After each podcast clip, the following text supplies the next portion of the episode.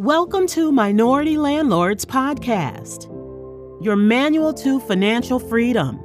Are you looking to escape the nine to five rat race?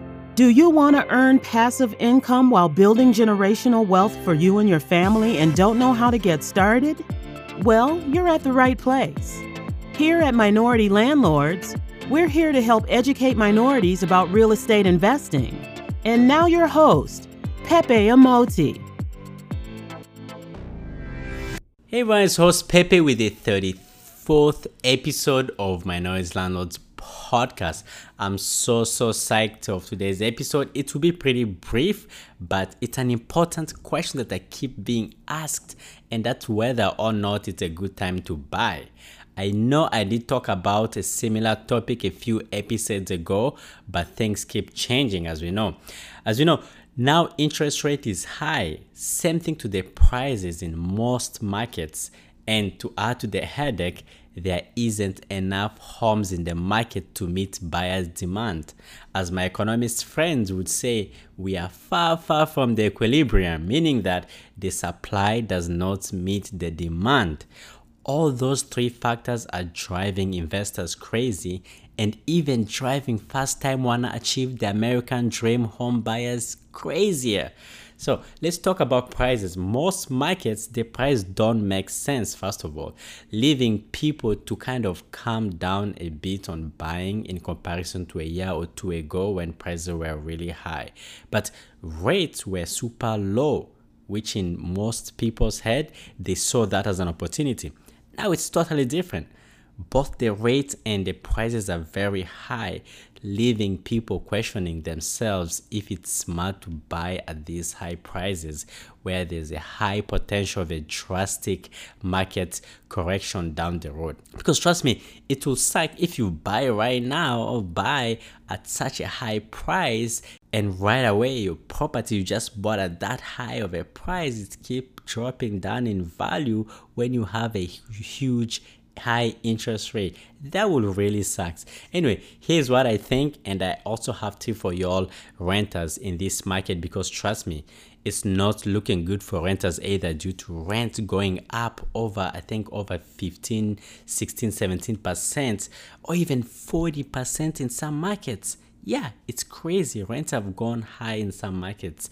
It's just ridiculous what's going on in this housing market. So my advice for those thinking of buying is, first of all, there's always opportunity out there. If you're in a market that's expensive and are we and you are willing to broaden your search criteria and buy in markets that their prices aren't as expensive, that might be a good idea. For example, here in the East Coast, prices are crazy, right? However, you can check in some out-of-state markets such as southern states where the prices aren't usually as high. This advice is for those that are willing to learn about out-of-state investing and are willing to do that. In this case, at least you'll be chasing lower prices, and the only thing that might be working against you might be the somewhat high interest rate, which I think will keep climbing for the time being. So gone are those days of low interest rates. Either way, I think having one of those two being low is much better than having both of them work against you. But for those that do not want to go out of state or don't want to learn about out of state investing, or they think it's just too much headache and they prefer to have their properties closer to where they live, that's perfectly fine too. But I would suggest you just wait a little bit longer until things cool down if you're not finding that perfect property at that perfect price range that you feel comfortable with. I can see the light at the end of the tunnel, because guess what? The last year and a half or so, construction have been back to somewhat decent pace, so prices will not stay as low for a while. Plus also there's a pretty decent likelihood of an economic downturn, aka recession, which will definitely correct these high home prices. I can see, like here in Mass too, most other and most other big cities, prices have started to cool down just a little bit. Like here in the Boston area, they are not as crazy as they used to be a few months ago. Partly because buyers are getting cold feet, among many other reasons. Because buyers are they're not dumb, they're not stupid to take something at a high price with the high interest rate. So people are kind of becoming a little bit more cautious. Hence why I think that's another reason why you we, we've started seeing in some markets the prices are going down a little bit, right? Plus, like we know, the interest rate is not helping it at all. So that's a huge factor for a lot of people. Now, to renters, my biggest advice is for you to probably stay where you are at. To all the renters out there, I know a lot of you are minorities, you're renters. My advice would be for you guys in this crazy market that's going on to stay where you are at, at least for the time being. The reason being is, like, a lot of the time as landlords increase rent at a healthy level when the tenant is living in our residences, but once a tenant is out, that's when the prices are usually increase full throttle to the market level or even more. So yeah, if you leave your one thousand five hundred dollars a month apartment, the likelihood of you finding something at that range in this market is pretty low. And by that I mean the exact number of bedrooms, the exact location, and so on.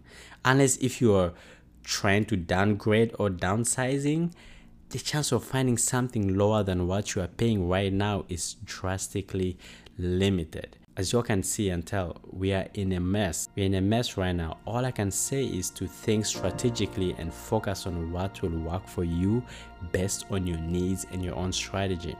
And this is not just for investors or first-time home buyers, as you can see. Also, folks who are renting, you should also be pretty careful about the rental market, because the rent prices are keep going higher as well, making it very, very hard for people to afford places to live. So if you have a decent place you are living in right now, I wouldn't recommend to change unless you're trying to downgrade or downsize. Alright folks, thanks for listening, and until next time, stay hungry.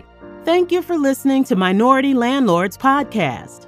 Please like and subscribe and leave us a rating on iTunes so that we can reach as many people as possible.